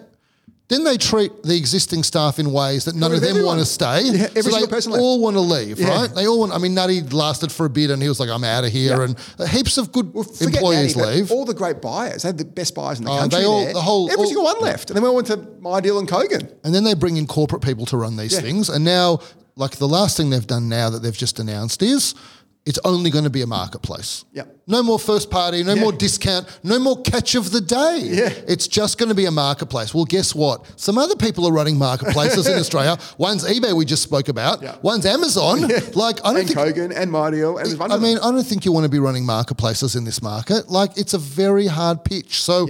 I think to Wesfarmers' credit, they've done an amazing job with Kmart. The guy, the guy Russo story there is one of the, of the ages. Kmart, unbelievable. The Anko branding Kmart is absolutely killing Yeah. it. Yeah. Um, they've got Target, obviously. I think Kmart and Target, they can never get them both right at the Now same time. folded Target into Kmart. I know. They gave up. Yeah, they gave up with it. The bottom line is, though, in my view, they've destroyed the Catch brand. 100%. Maybe the only good thing they got out of it is this OnePass. You know, the, Is it any good? Yeah, I think it's good because I buy from Kmart and Target, and I take the free delivery, I and it's definitely increased maybe my Kmart's purchasing. Profitability has been driven by And that they slightly. and they did something smart, which I want to boast and say this is what I told Gabby and Hezi to do. I said go and do a deal with a streaming service as part Disney, of OnePass. Yeah. I didn't say Disney specifically. They've gone and done a deal with Yep. Disney because I thought to compete with Prime, you had to have your Yep, own that version. makes sense. And so I think they've done the OnePass well. Yep. But the rest of Catch is just a complete catastrophe, and I don't think you want to be a marketplace in Australia competing with with Amazon, eBay, and Kogan. To lose 41 million bucks, that, to lose more than what you pay for a business in like three or four years Yeah. is truly exceptionally bad. Yeah, yeah.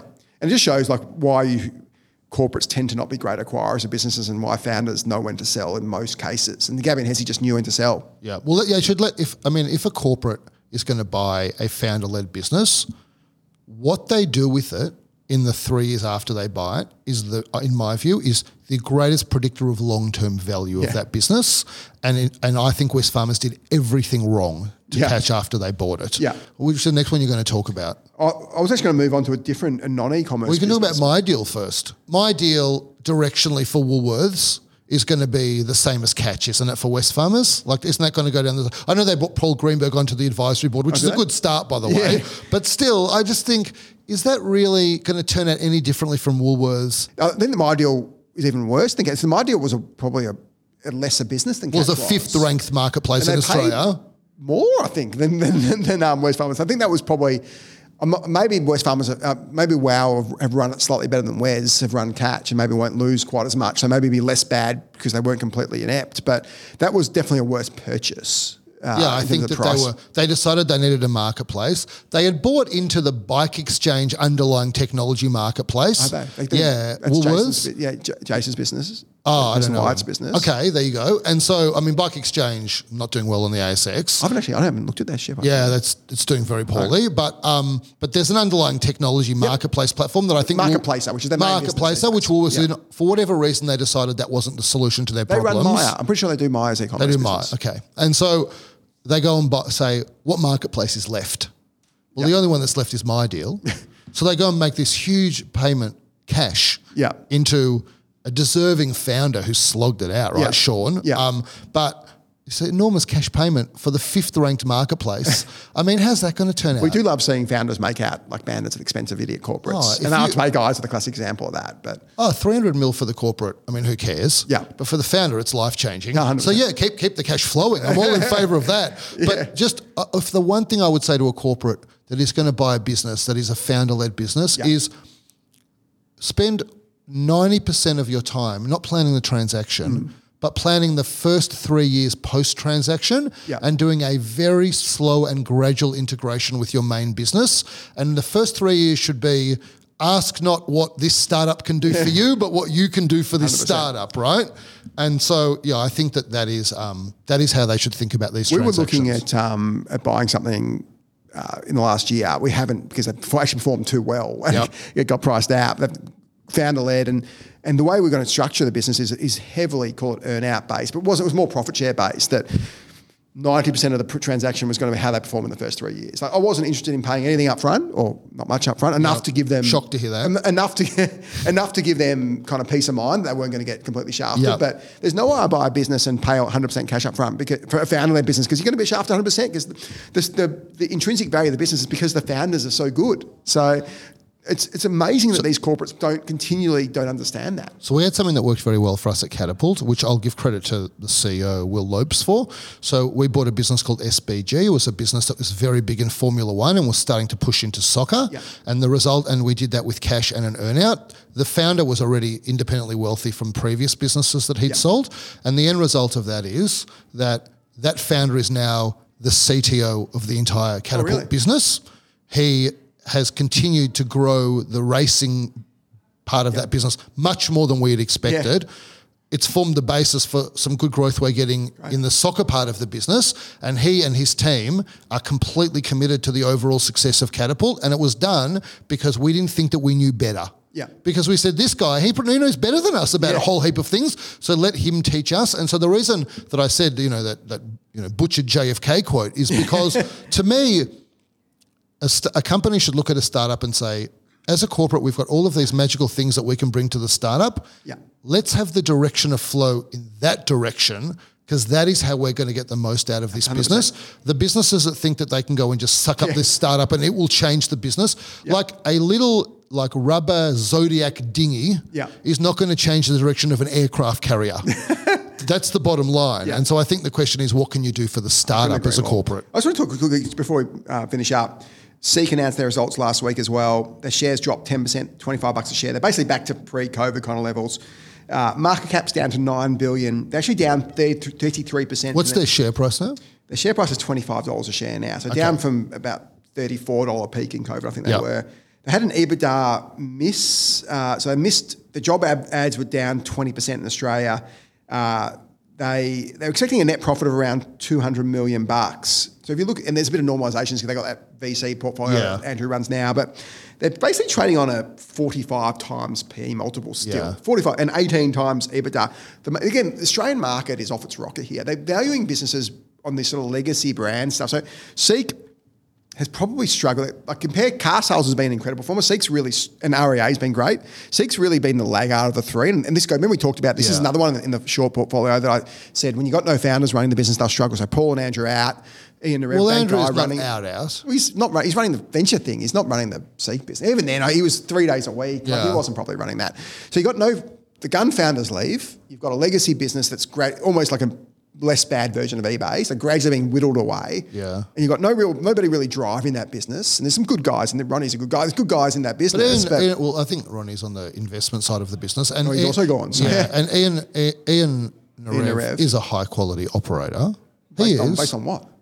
well, I think that Based on CBA's Royal Commission. Well, come on. I think he ran CBA well, and you know, you know what these big businesses are like. It's like politics. you run these things, you do your best. It's hard to move them, and one day you wake up, Yeah. and some catastrophes happen that was probably unpredictable and beyond your potato. I- control. I, I, agree with the hot potato issue, um, but I don't, I've, I've seen no evidence that he's a he's not an Andrew Paul that I've seen. All right, Um, that, that's rarefied air. yeah, well, no, but if you take out the, the gun. I know, I agree with you about the loss of hence why it's in my Adam Short portfolio, and it's probably down twenty percent since I criticised the when did you? I don't remember you criticising Michael, that. I'm gonna ask Mike to look up look it up. Uh, I didn't realize that was in the short. Well, I don't. That can't be in our joint portfolio because I wouldn't have agreed to shorting that. But there you go. You were right to short. You know, I think that they're three businesses. Seek when I look at them. So they're an Australian Yep. business like this, and they dominate this market, and they have margins that are unachievable for any other business. I don't know if they're doing fifty percent margin pre-cash be- pre- yeah, it'd be pre-tax that. I margins, but it's got to be pretty close, Yeah. right? And so they've got this Australian cash machine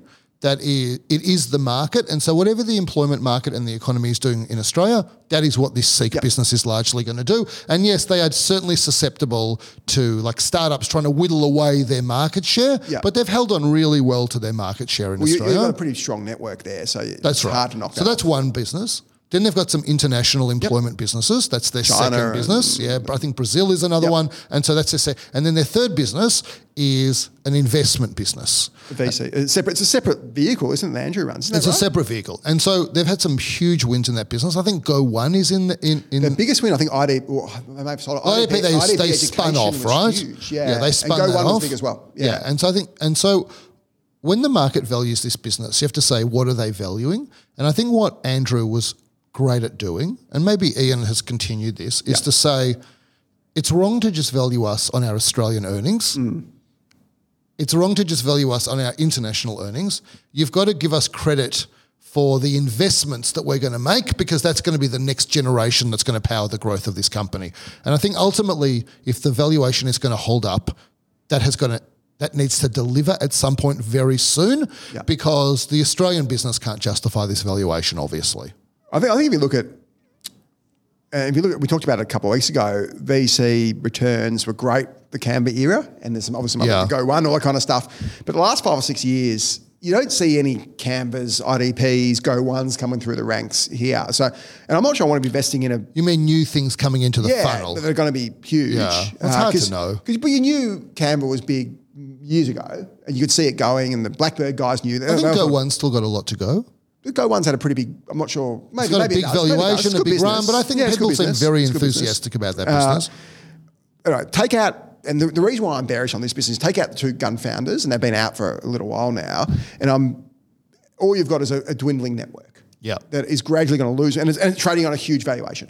So uh, there's nothing I like about it now. Without unless unless they bring back Andrew and Paul somehow, Weekend and Bernie style. There's nothing I like about this. But you, you think we're going Bernie style, but you think um, Weekend you think that I think they're in better physical shape than Bernie was. Um, so, um, so you think that a business with trading on 44 times earnings should be doubling those earnings in a reasonable period of time. Absolutely. I mean, that's effectively the way I think Well, you about want it. probably 25% growth, I would have thought, in earnings, Yeah, and so this is not that business. which is losing earnings. Yeah. So it's dropping. It's and it's been dropping consistently. It's not as if it was just like on one bad year. It's been flat to down. There's there's very little, and this is, I think, this should look at the Australian market. There's so much uh, recency bias or cognitive bias in the Australian market. The Australian investors they they like a brand, they love it, they love it, they love it, and then they hate it. Yeah. They love it for way too long, and then they hate it too much. It goes from one extreme. So I think the risk, the share price risk on this, my guess is, is that because they're so their Australian business is so tied to system dynamics.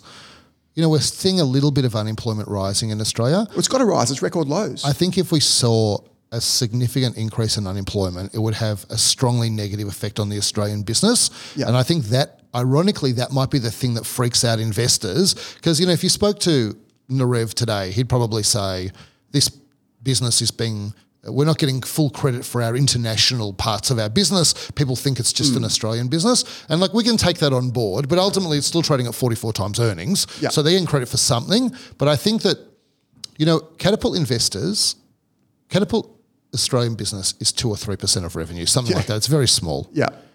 But investors are very focused on the relationships we have with the AFL and NRL and yeah. rugby in Australia because it's front of mind for them. Yeah. And so I think that the same is probably true of Seek, that investors are unduly focused on the performance of the Australian business. And if that suddenly had a fall, I think that might pollute the water of their view of Seek. It was inconceivable that unemployment's going lower it's only going up. Yes, like it's, but it's edging up. It's at four percent. I'm talking edging sort of up. Five, ten years. Forget next six months. Like five, ten years. Everything you might view well, everything reverts to the mean. It should revert to the mean. I don't know about. I know you say it should revert to the mean, but like. I don't know about that thesis because we might have a fundamental undersupply of labour. This time it's different. Well, five I don't want. I don't want most dangerous words in English language. But I do wonder if there is. I know that, like in the tech sector, even after all of these layoffs, it is still very hard to employ tech people in Australia. I saw this great, one of the newsletters I read had a great tweet. Working hard in tech, 2021, four day work week, 36 lines of code in the morning, pickleball tournament and potter in the afternoon. 2024, 117 job applications, eight interviews, zero callbacks. so I'm not sure that's true. That's not my experience. That's I probably still, exaggerating it. I know, well, I, I, know it's like I get that, but like I don't think it's even directionally correct. Like I no, think it's directionally correct, definitely. It's still hard to employ good people in We've, tech in I've Australia. the quality of our team yeah. has increased. Significantly. We've been able to be much more picky okay. in the last 12 months, and we've significantly increased the qual- caliber and quality of our tech team. Not that we're paying less because we want to pay obviously market rates or, or, higher, but the quality we can get for our dollar has gone up significantly. So I know we we did the predictions a while ago. But the ones you hated and almost refused to do. Don't remind me. But Draggy um, kicking and screaming. So far, they've gone well. I predicted that China was going to yeah. be a disappointment. That's what's been happening. Yeah. I got one wrong. Magnificent Seven it's been pretty good, other than Tesla. Yes, that's true. Are you saying that you're predicting that unemployment is going to be 5% by the end of this year? I thought that was part of it. Wasn't that one of my predictions? I, I didn't really pay that much attention, to be honest. uh, I was more panicking about my trying to think of my own predictions. So yeah, is that what you said, 5%? I'm saying directionally it will head up over the next five years. All right, but what's it going to be at the end of this year? I don't want to um, bet on this year. Well, you made me do predictions. no, you well, I'd 4.5%. 4% at the end of this year. It's 4% now. Is it? I yeah. it was 3 points something. No, it's gone up to 4. Okay, 4.5. Okay. So I think if it went up to 4.5%, which would be another 10% rise in real yep. terms, like um, uh, that will be dramatic on the economy. That'll be a dram- it will have a dramatic impact when, when on the, the usual economy. rate's seven or eight, not really. No, but it will. Another that that um, level of increase, which is another what one in twenty people being unemployed in Australia, like that will have a. It's adding an extra one in two hundred. Is that sorry? It's adding an extra one in two hundred, yeah. and so we're getting close to one in twenty people being unemployed yeah. in Australia. And so I think that yeah, I think that will have an effect. I think, I think you'll feel that in the economy. I think I think you're over. I think we can get up to six percent, and you wouldn't really notice it. We're talking the, the, the, edges of people who can't be stuff working or probably aren't going to be great employees. So that, that kind of level, if you get an ATAR under ten, which is what we're talking here, or an enter, whatever it's called, yeah, that's you're not great. I'm, I'm, pretty sure no one in this show got below 90 because we've got a pretty intelligent audience. But uh, but if you get below 10, then then you got some problems, and that's who we're talking It'll about. It'll be here. interesting to watch unemployment. But the bottom line though is, I think if unemployment goes to five percent, which you think it certainly yep. will, I think.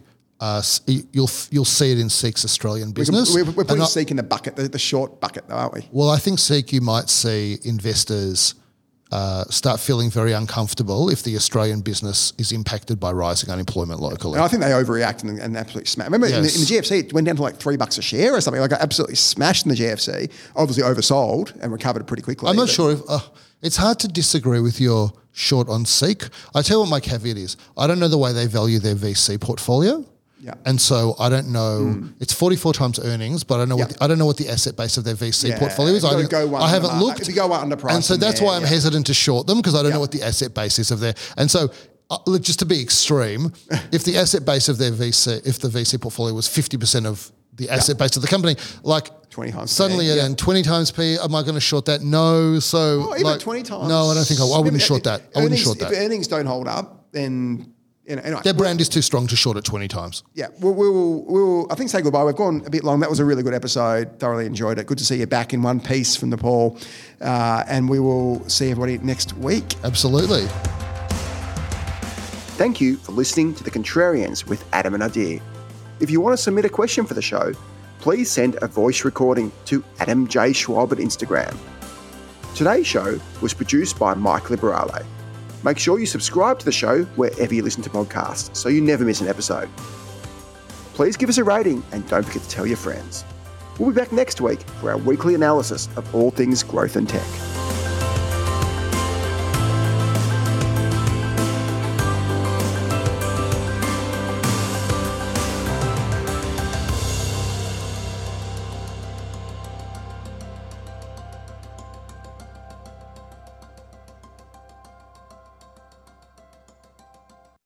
Adir, what's your experience been with SEO across all the businesses you've worked with? Well, I actually had an agency that did SEO at one point in time, and so through that, I I was not the SEO guy, and through that, I got some insight into just how um, complicated and sophisticated SEO is. And since then, I've tried a variety of different people and solutions, and it's a bit of a mix and match for me. I don't have a very sharp answer for you on that. We're the same. We, I reckon we've cycled through a dozen agencies before we discovered Portal Ventures, and these guys are the real deal. We've actually used them at Luxury Escapes, and our SEO traffic has jumped dramatically.